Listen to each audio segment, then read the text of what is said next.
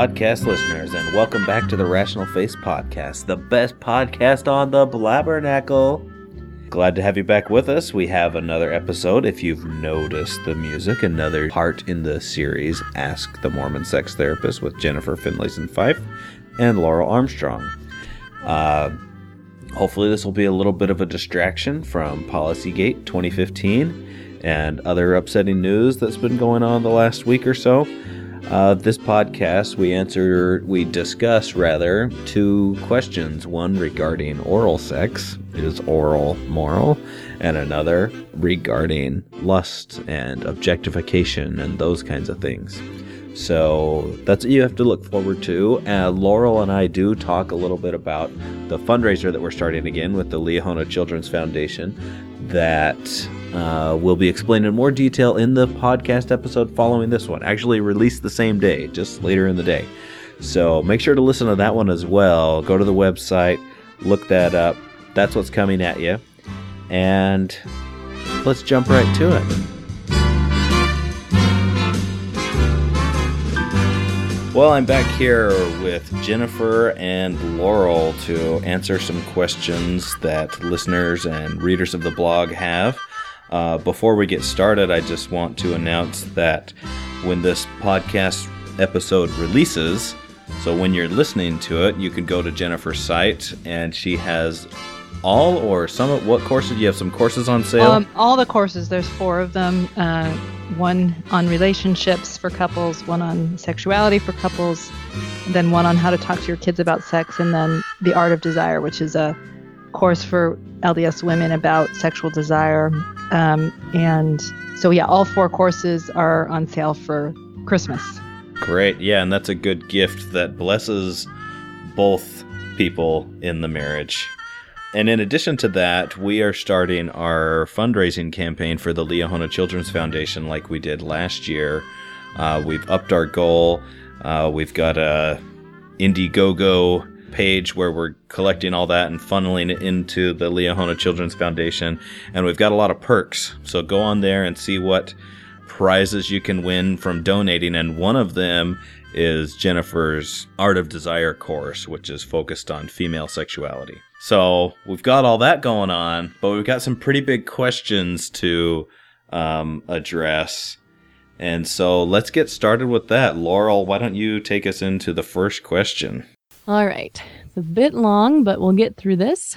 Uh, here we go. I recently returned home from my mission and married my husband this summer.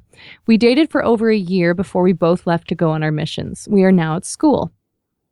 I was really nervous about our sex life prior to marriage because my husband had previous experience with one person for an extended period of time before we met.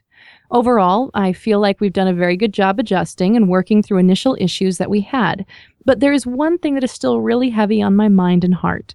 My mom shared with me a few years back that oral sex was not okay, and that the first presidency even released a letter years ago. My husband and I discussed this prior to marriage, and I was so up in the air about whether or not to try it. I eventually decided that I would just try it and see how I felt. We have gone back and forth, doing it and not doing it for extended periods of time since we have been married. When he performs on me, it feels decent, but other things turn me on a lot more. When we have sex without oral afterwards, I feel so happy, but when we have sex with oral, I feel depressed and so stressed out about it afterwards. It's much worse when he does it to me. I can sort of push it to the back of my mind when I do it to him.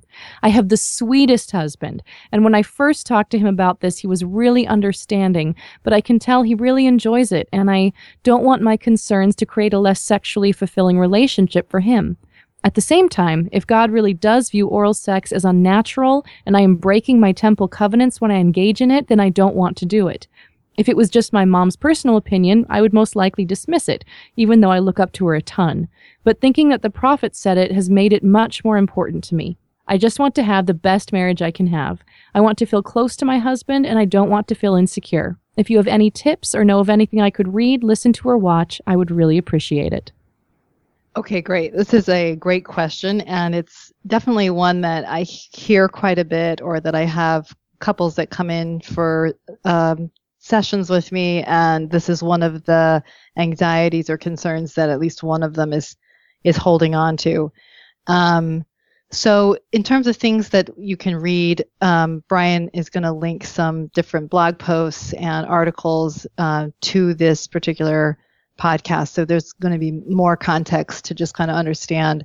But just to summarize that a little bit, um, you know, I think prophets have pretty consistently counseled that decisions around what you actually do as a husband and wife is not the business of church leadership and that that was definitely true up until Spencer W. Kimball, and then has been true since that time.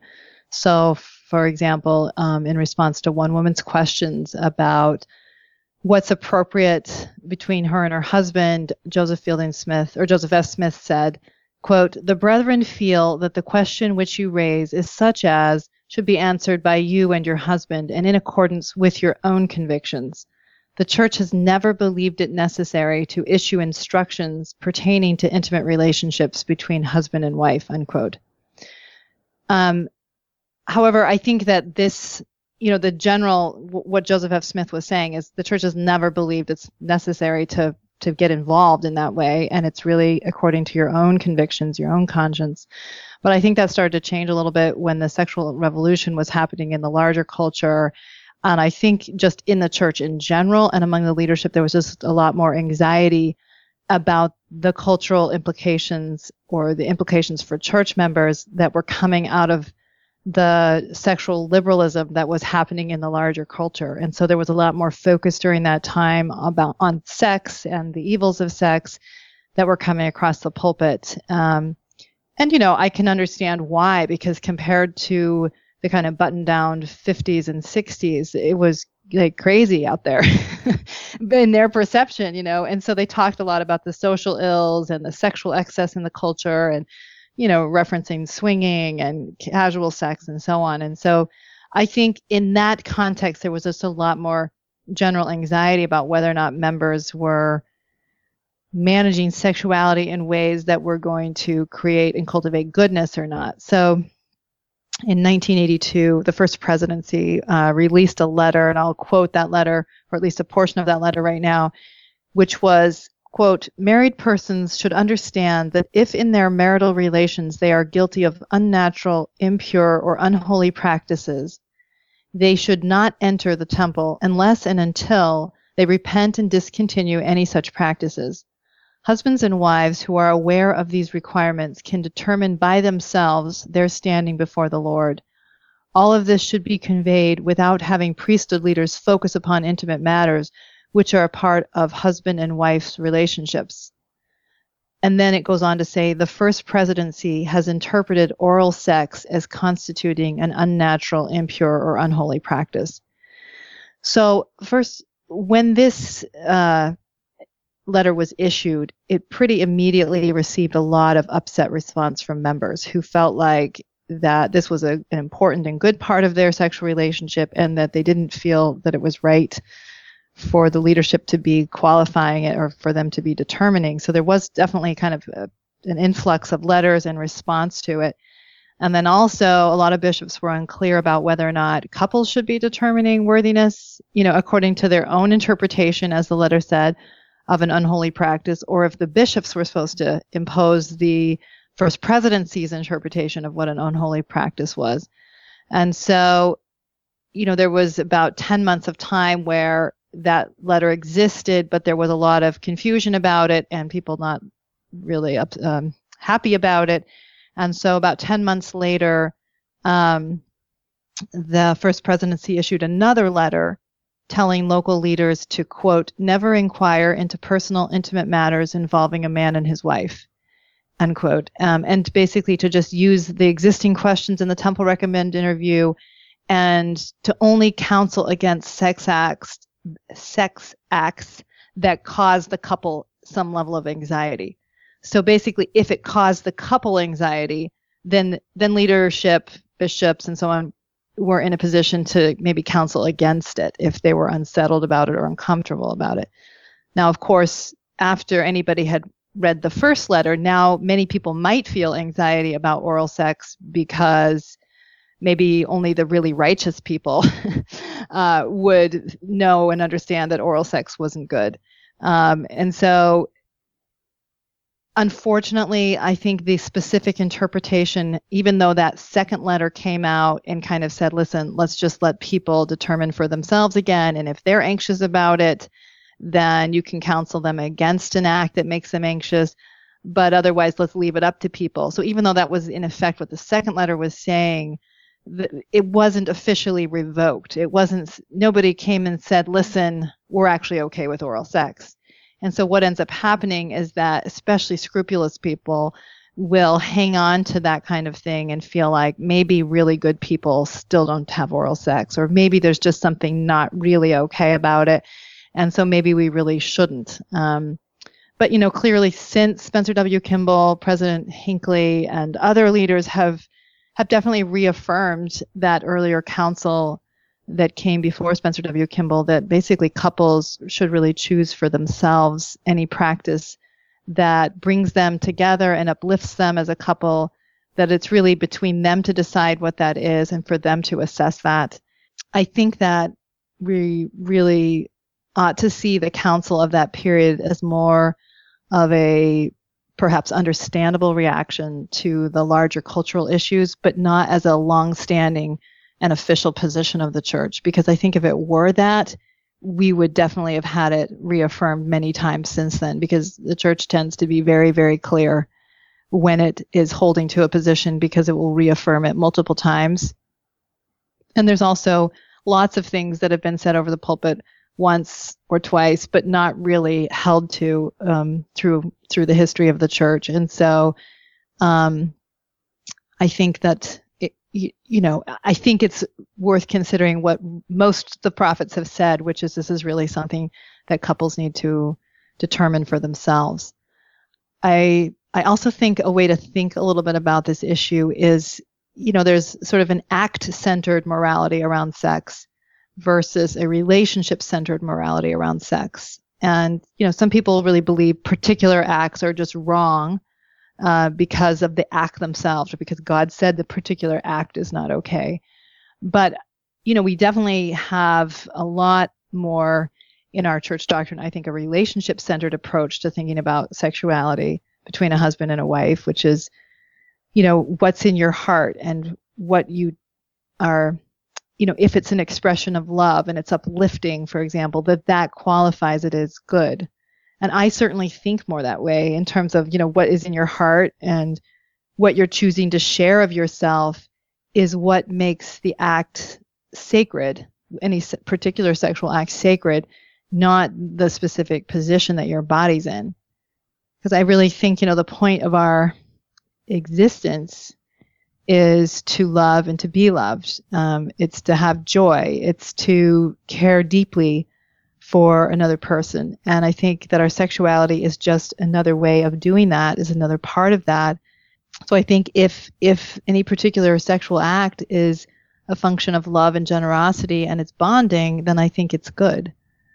Um, I think you know the the questioner is saying that she hasn't enjoyed it as much, even though her husband's enjoyed it a lot.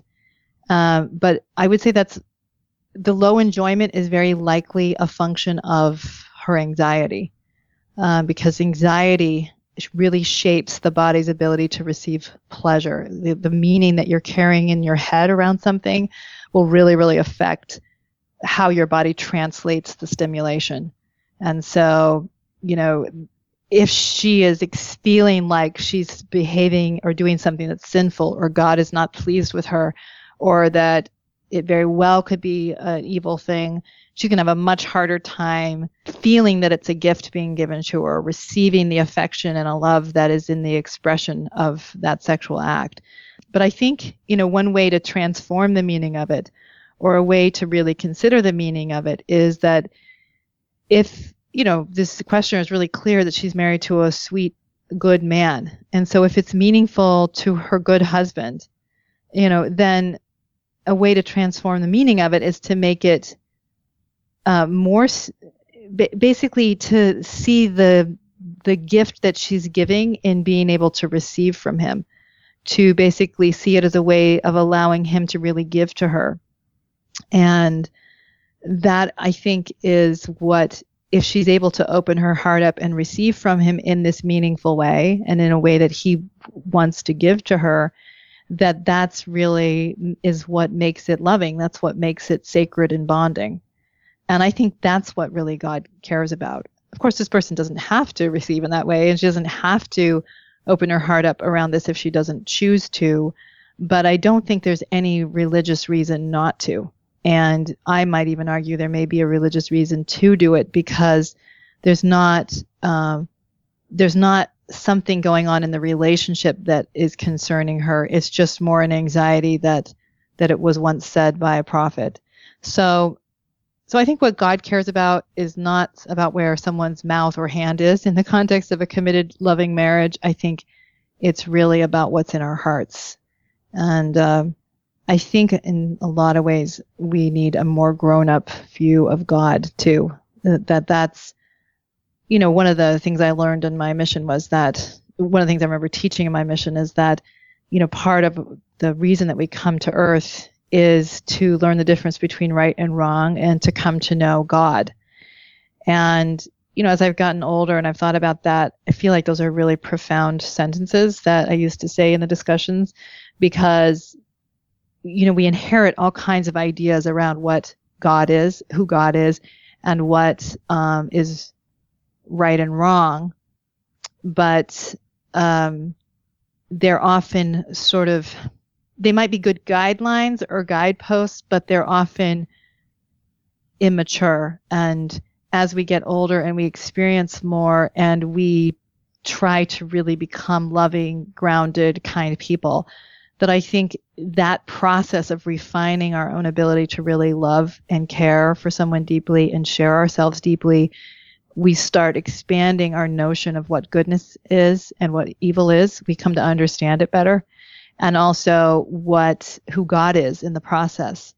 And when you start really pushing love together with sexuality as a way of really knowing and being known, sharing giving of yourself, receiving, you know, in this really profound and intimate way, right? Like you're you're you're allowing your body to be known and experienced all the way down, right? That that when when that that's what makes it sacred. That's what makes sex sacred is when you're using it in that form. And that's when you're really kind of forging goodness at a very profound level. And I think, um, you know, as I've said before, I really think our theology supports really meaningful, um, loving, vibrant sexuality because of how much we embrace the body as a function of our spiritual development. So that's my long response. Do any of you guys have thoughts? Uh, I empathize with the questioner because we are taught to defer to in in I think there's two things you kind of addressed both of them, but I just want to reemphasize that we're really taught to get our guidance of what is okay and what is not okay from the leadership in the church. Mm-hmm. And I will tell you that you can scour LDS.org for guidance on your sexual relationship, and you'll find a lot of negative stuff. Mm-hmm. You'll find a lot of stuff talking about abominations or just filth. You know, there's all these awful metaphors when they're mm. talking mm-hmm. about sex in some way, and it might not be in a mm-hmm. marital relationship, but in it's often spoken of negatively, you know, in yes. terms of adultery, mm-hmm. premarital sex. The metaphors are awful. And so you get this overall sense that this is a really bad thing. And mm-hmm. that's a mm-hmm. really hard yes uh, switch to flip uh, by just getting married. And then if you keep scouring it, like you can, there's like a Jeffrey R. Holland talk that was, what was it called? Souls, Souls Symbols, and Sacraments. And sacraments. Uh huh, yeah. That, that was like okay. Um, now yeah. that I look back at it, I'm like, he could have said a lot more than that. yeah, yeah. But that's, yeah. that's the only one where it's like a sex positive type message. So there's that bit that if you're a faithful LDS person, you only look for this stuff there because everywhere else is the world and they're, you know, going off the rails everywhere. So it yeah. is hard to well, yeah, absolutely. make that choice. You're absolutely right. Uh, and um, two things. One is that you know in the larger culture of a lot of sexual liberalism and you know um, the sexual revolution and so on because we hold such conservative ideals, and I think there's a great deal of value in our conservative sexual ideals. I really do. We, it, it, it basically pressures up the meaning of sexuality when you really constrain it to very limited contexts. So if you're saying it's only in the context of a loving, committed relationship, if you choose to live by it, you are actually um, how to say it increasing the power of the behavior. It's a it's a more meaningful behavior. And i think that's actually i mean depending on how you relate to that it can be a negative thing or it can be a very very positive thing. So in that context of though a very prescribed sexual ethic there's going to be a lot of anxiety about any behavior thoughts and feelings that fall outside of that legitimate context. And so here's the legitimate part is maybe trying to protect and create um, a standard that's pretty high relative to the larger culture. There's going to be a more focus on the evils and the um, the, the problematic elements of sexuality. Uh, the second thing I would say about it is that there are a lot of people in the church who are afraid of other people making more sexually liberal choices, and so and they themselves are anxious about sexuality and so they promote a lot of that sexual anxiety and that's not just contained to the church sexuality is a high meaning behavior and a high vulnerability behavior and so the anxiety is is human and then when you're trying to teach and shape other people's behavior it's easy to default to the negative and the problematic side of it and that's not just church you know even at school, you know, in my son's human sexuality class in high school, I mean, it's really about STDs and what's going to happen if you. It, it's it, there's a lot of cultural angst about it. They're not really talking about sort of good decision making and. And you're in Illinois. You're not in. Yes, I'm in Illinois. Really conservative right. place. Right. So I, you know, I don't think that's just LDS. Um, but then the other thing I'd say is that sex can be used for ill, you know, because it is, as I, you probably some listeners have heard me say maybe too many times at this point, but you know, you, you, sex is a very powerful currency. It's a very powerful language. And so you can do great harm with it and you can do great goodness with it. Now, my personal critique of the church is that we have the theology to support a much more pro sexual message and to blend our Christian ethics with sexuality. And we need to do that. And I, uh, we need to do a better job of it because we have the theological support for it. And there's a lot of people, as you say, Brian, that are only kind of internalizing these sex negative messages and uh, having a really hard time moving from premarital restriction into a maritally joyful, um, generous and fun sexual relationship. And, you know, I, I do really think good sexuality is, as even Spencer W. Kimball said, is such a fundamental part of the glue in marriages. It's a fundamental part of how to say it what brings joy to a marriage it's what makes it special it's what makes it that you and your spouse have a secret something that just the two of you share and sexuality can be such a wonderful part of a marriage and we we really haven't done a good enough job in my opinion of really preparing members of the church to know how to create and cultivate that so so yes i sympathize with her too yeah and the other the other thing is that the advice that you're given growing up on determining whether something is okay or not like mm-hmm. if you should be watching a movie it's like would you be comfortable doing this if your mother was in here?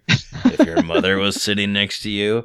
And so, like, Gosh. of course you're gonna feel uncomfortable. You're be feel uncomfortable, like Definitely. kissing beyond a peck in front of your mother. For I mean, there's not going to be anything that you're be, like, oh yeah, it'd be, be fine if my mom was sitting right here while I'm doing this. Like, it's a total different world. That's horrible advice for uh, you know, a sexual relationship. Yes, you should be choice. uncomfortable if your mother's there, in the sense that you know. That's really a problem if you're comfy yeah. with your mom right there. Your parents, as I talk about in the How to Talk to Your Kids About Sex course, you know, parents and kids don't mix for a reason. Meaning, there's a natural kind of aversion between parents and kids around sexuality, and it's a protective aversion. and that's partly what parents have to get over to do a good job. I mean, they don't have to get over it, but they have they can respect it, but still work with it in order to offer their kids the kind of guidance that they need. But yeah, that's not great advice in terms of do you want your mother there while you're watching a makeout scene? so yeah. Yeah, well, I, I like the part especially pushing it from an act thing to a relational thing mm-hmm. that has so much more meaning in what you're that that puts meaning into it, injects the yes. activity with meaning rather than just oh that felt good. Right. Well, and we're meaning making creatures. It's what mm-hmm. we naturally do as human beings. And we're very, very good at tracking meanings. And so the meanings that you both create in your sexual relationship or attribute to even the way your spouse is touching you, does it mean that he loves me, cares about me, is attracted to me, loves my soul and my body. Okay, that's a very attractive meaning.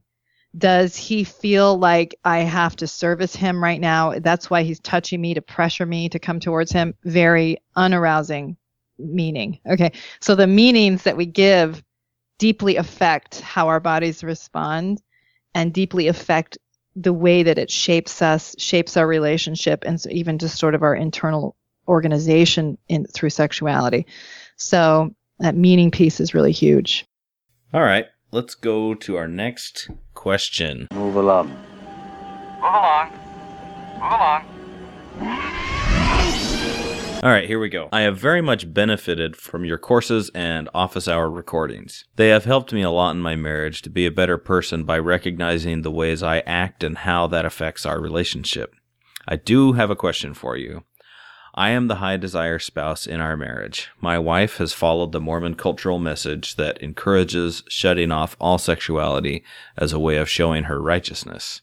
She has never done anything intentionally to try and turn me on. In the past, when I have asked my wife to wear lingerie for me, it has caused some problems. She has done it, but does it begrudgingly. It is obvious that she hates it. She says it makes her feel like a slut and that she feels objectified. Why can't you want me just for me? she asks. I know women hate feeling objectified. Can you describe some ways that men objectify women as I may be doing things unknowingly that perpetuates this? It is a major turnoff to have my wife wear just her garments and a t-shirt or flannel pajamas to bed night after night. Is it wrong for me to enjoy seeing my wife in sexy outfits? How do I fix this? Okay. Great question.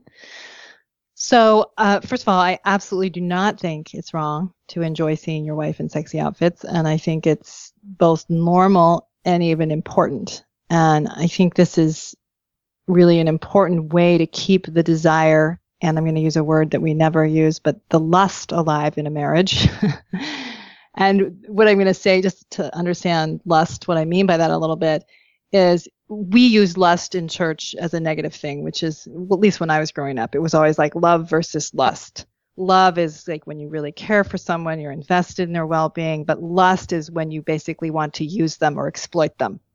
Now, I'm totally with anybody who, in that interpretation, if you want to exploit somebody, take advantage of them sexually, and that's lust, then it really is a problem. Okay. But I don't think that's that's what I would call sexual exploitation. Okay. But lust, in my opinion, is more around basically this human drive that we have that pressures us to bond and that pressures us to choose somebody sexually. It's about like desiring a specific person. So it's not the same thing as a sex drive in particular, but it's about basically cathecting one person sexually, a specific person. And most, when he was saying women hate to be objectified. Well, we want to be lusted after by our spouses. Okay, now a lot of people be like, no, thank you. I, in fact, don't. but the thing is, you people, in my experience in clinical work, they want to be desired by their spouse. Now, that's different than whether or not they want to satisfy or gratify the desire. But they, they don't want to necessarily satisfy it or do anything about it. But they don't want that sexual energy to be directed anywhere else you know, so I have plenty of people who don't want to have sex with their spouse, but they don't want their spouse looking at porn or pursuing somebody else. Okay. So they want to know that the sexual energy is directed towards them and then they'll decide whether or not any they do anything with that. so that that is to say we want to be desired okay we want to be desired we want sexual energy to come towards us in our relationships even if we want to control what what and if we do about it if we do anything about it so so going back to this i would say you know keeping desire and lust alive in a marriage is really really important to it being a satisfying marriage both emotionally and sexually i think you know as everybody knows desire or lust is really important in the beginning of a relationship. And it's very important to the vitality in a long-term relationship. So objectifying in this sense is is very valuable. It's really important. Now, before people turn off the program and uh, out of disgust for what I'm saying, that objectifying is a good thing. This is not the same thing as dehumanizing somebody. So dehumanizing somebody is a problem humiliating or using someone, like I was saying earlier, is a problem. Like you're here for my gratification and use, and my needs matter more than yours. Um, there's nothing appealing about that. You know, there's nothing. If someone's really doing that, nothing is feels good about that. And it's what you know I talk about this sometimes, which is an I it relationship. Martin Buber, who was a, a, German theologian, talks about the idea of I it relationships versus I thou ah. relationships. An I it relationship is, you know, you are a self object, you are a reflection of me. And so I want you there to validate my desires and give me what I want, but I'm literally treating you like an object that is a reflection of basically me, of my narcissism. And so that is a problem. But sexual objectification, right, in the sense that this person is talking about in the question, is really a way of creating healthy distance in the context of sometimes desire suffocating familiarity in a marriage. So it's a kind of distance that reinforces the sense of your spouse's otherness, a sense of their sexuality and their allure outside of the, your familiarity with them.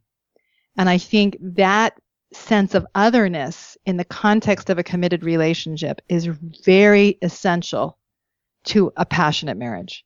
And it very much fosters this feeling of desire and lust and romantic attachment. Um, it's also what makes a relationship, a marriage relationship, special. Is this sense like you're, I'm committed to you. We've made we've ch- we choose each other day after day after day to be with one another but i don't possess you i don't own you right? And you don't own me but we choose every day to bring our best to one another but we are separate people. You're not a reflection of me i'm not a reflection of you. I'm not entitled to your love and your sexuality nor are you to mine and yet we bless each other with it as a sort of choice and a gift that's a kind of that's a couple that's a, able to keep a clear sense of the difference and the otherness alive in the context of a commitment. And so, um, so you know, when they do research that asks people about when they're most attracted to their spouse, people most typically will give times when that sense of they don't know because they're just saying, oh, it was when my my wife was giving this speech in this room and people were you know so um, impressed with what she was saying. And you're seeing your spouse do something separate from you and you're seeing their strengths separate from yours that kind of thing. So when people were asked when they're most drawn to their spouse they were citing things like that. I see them across a crowded room at a party and you see them as not quite belonging to you but but there. I remember sitting in Relief Society once. My husband came to the door to get the keys for the car. And I'm just sitting there. I look over and I like see him and I know like everybody's looking at him and I'm like, wow, he's like mine. like he like his his otherness was very evident to me in that moment. Just maybe just the gaze of other people. Um and you know, just like how attractive he was to me was just really present just in seeing him somehow as sort of separate and maybe just knowing that the whole room was looking at him. um, and so, you know, sometimes people talk about after a fight, that's when they're most attracted because the fight increases that sense of separation. Dressing up in lingerie, you know, basically trying to, to going out on a date, you know, um, taking yourself out of sort of the normal, familiar, kid focused elements of a relationship, going and doing things together that you've never done before, right?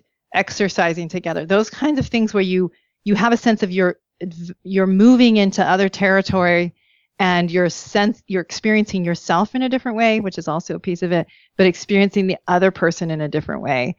Uh, that can drive attraction. And you know, garments and a t-shirt when it's the thing you wear night after night doesn't do that often. And so it's a way of basically asking to invest in the sexual relationship, invest in the specialness of it. I, am you know, I can imagine that the the wife in this question, meaning the husband in reference to his wife, I, I imagine I may be wrong, but I'm sure that when they were dating, if she's like most people, was very much focused on investing in uh, her husband's attraction to her in sort of punctuating the sense of her desirability and you know recognizing the inherent separation of that period. And so when she's saying i'm unwilling to do it now she's wrapping it in a frame of protecting goodness. Like you know i don't want to be objectified. Why don't you just love me for me? But I think eh, you know, but I think it really, even though she's wrapping it in goodness, it's a way of saying I don't really want to invest in our sexual relationship. And what I imagine for this person is a sense of discomfort of that while she probably doesn't want her spouse to bring his sexual energy anywhere else, that she doesn't want to sort of take ownership of invoking desire in him of wanting herself, which is what that would suggest if she were to invest in their sexual relationship, and that she doesn't want to sort of take ownership of her own sexuality in the way that investing in the sexual relationship in this way would require. And so I imagine his request is makes her uncomfortable because it pressures her to invest in her sexual development and to pressure herself around the issue of her comfort with her own sexuality and being willing to take deeper ownership of that. You know, when a lot of language is often around, you know, the sort of lingerie and a way of objectifying women and a way of humiliating women. But while I'm I'm sure that it can be that way, and there's people that certainly are doing that in their sexual relationships, that really it's around, you know, it's as arousing for the woman herself as it is for the husband gazing at her to kind of claim her sexuality in this way, to claim her otherness, uh, to to allure, you know, to to basically be comfortable enough with herself to be happy to do that. And that's part of that would be her part in creating a satisfying sexual relationship for her and him. Um, that would be part of her part, I should say. So, part of her contribution. So, you know, um, again, I, I think if she can make her reluctance be about her being good and him being bad, then she doesn't really have to deal with it.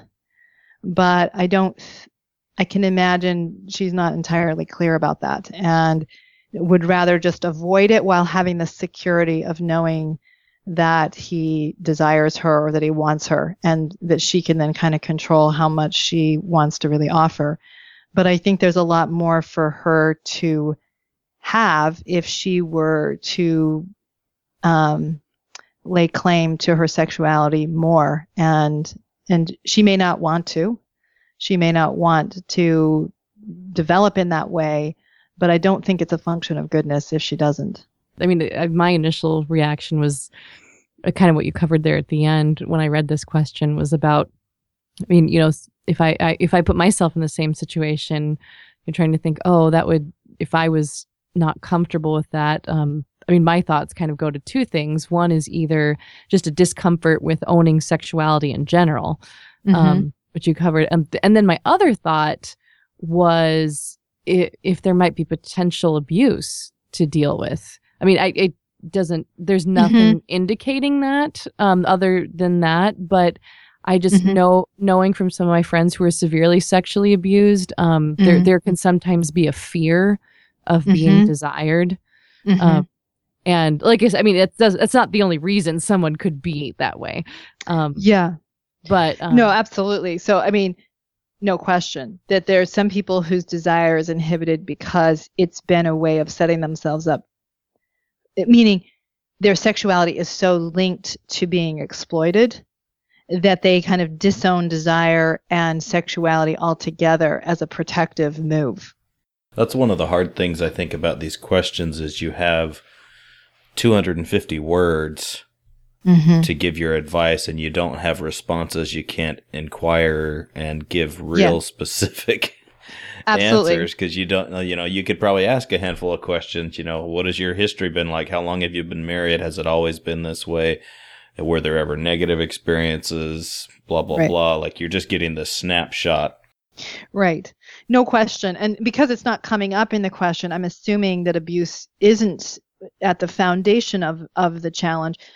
It could be, but but for many, many women in my experience, there's no abuse. It is very much about growing up in a culture in which sexuality is not uh how to say it, it's not an expression of femininity and and good womanhood.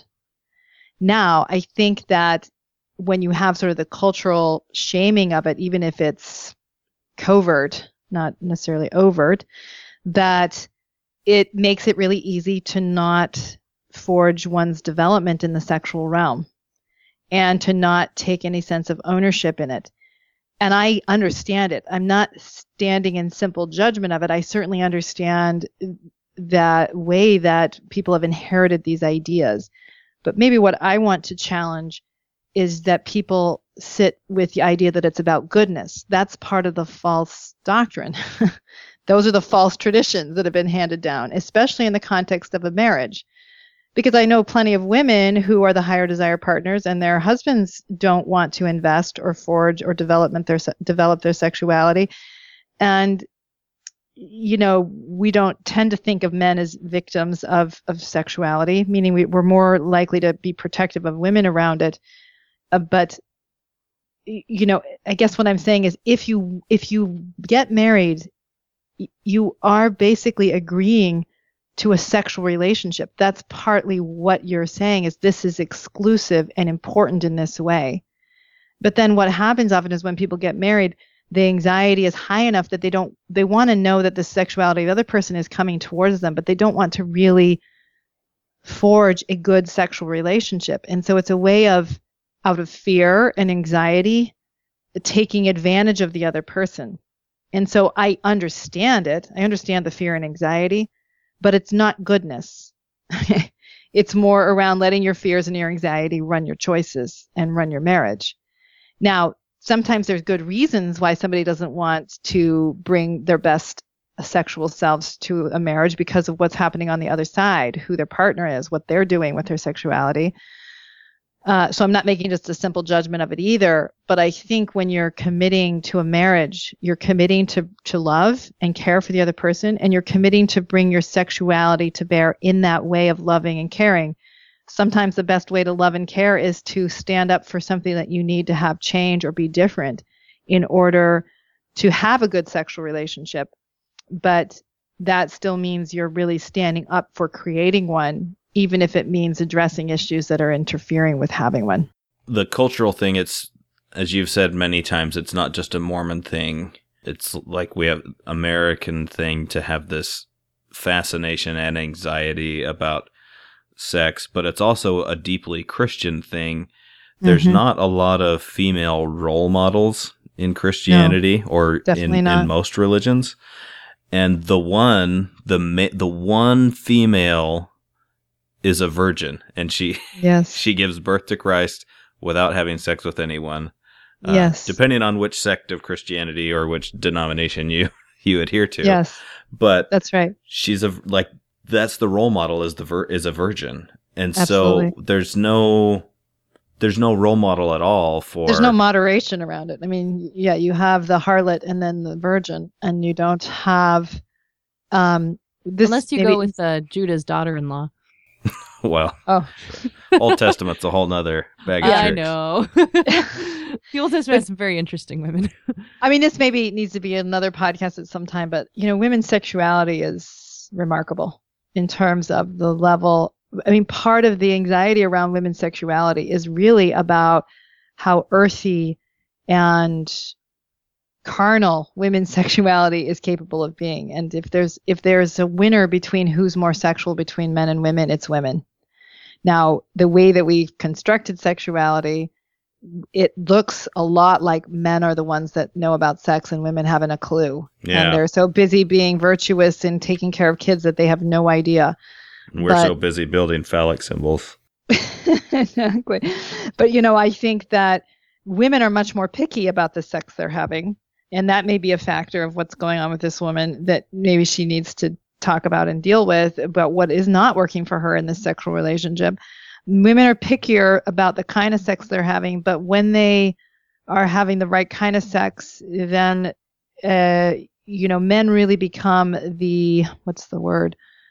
Like the caretakers of of the the depth of their sexuality that really links to their soul. So I think a lot of the constraints on se- women's sexuality has been about the fear of its power and its depth. Anyway, I, when I'm talking about women sort of owning uh, their sexuality and and standing up more in their relationships, I'm not trying to pressure them to be beholden to their husbands, which is often what they're resisting. And I don't blame them one bit for that but I'm talking about being true to themselves and the relationship at the same time. Because when you curtail your sexual development, you cur- curtail your spiritual uh, and interpersonal development, and it's a big price to pay um, if around false traditions. So we can do a podcast on that sometime. Well, yes, maybe we should do that in the future. Um, but getting back to the topic of this second question, that's something that people can wrestle with for a long time.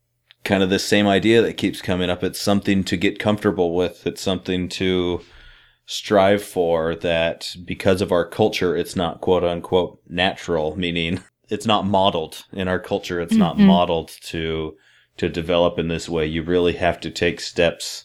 You have to be able to take steps on your own to own your sexuality, develop it with your spouse, um, to have it be a, a relationship that blesses you through it. hmm right. And I mean, just to say, it's not just Mormons that struggle with sexual development. Mhm. It, it it it takes some courage to be at peace enough with yourself to develop this part of yourself and to share it. And that's not just a Mormon problem. That's a human challenge. Um, and you know, lots of people have plenty of sex without any development internally, without any moral development. So it's the, it's not a requirement of being sexual, but it is a requirement of having meaningful, loving, um, good sex in a marriage. All right. Well, I think that's a good uh, good set of questions we talked about. Thank you, Jennifer, for coming on again to help produce our most favorite series in the podcast. oh, sex always seems to do well. I was going to write my dissertation on forgiveness, and I somehow think I wouldn't be as popular if it was like, ask a Mormon forgiveness therapist. I don't know. well, you might be more popular with like Deseret Book or something. okay, probably. yeah. Um, you are less popular than Tom Christofferson because of this Oh, policy yeah, thing. I bet. Anyway, so thank you, Laurel and Jennifer, for coming on the podcast. You're welcome. Thank you. All right, guys. Okay. Talk to you soon. Bye bye. Bye bye.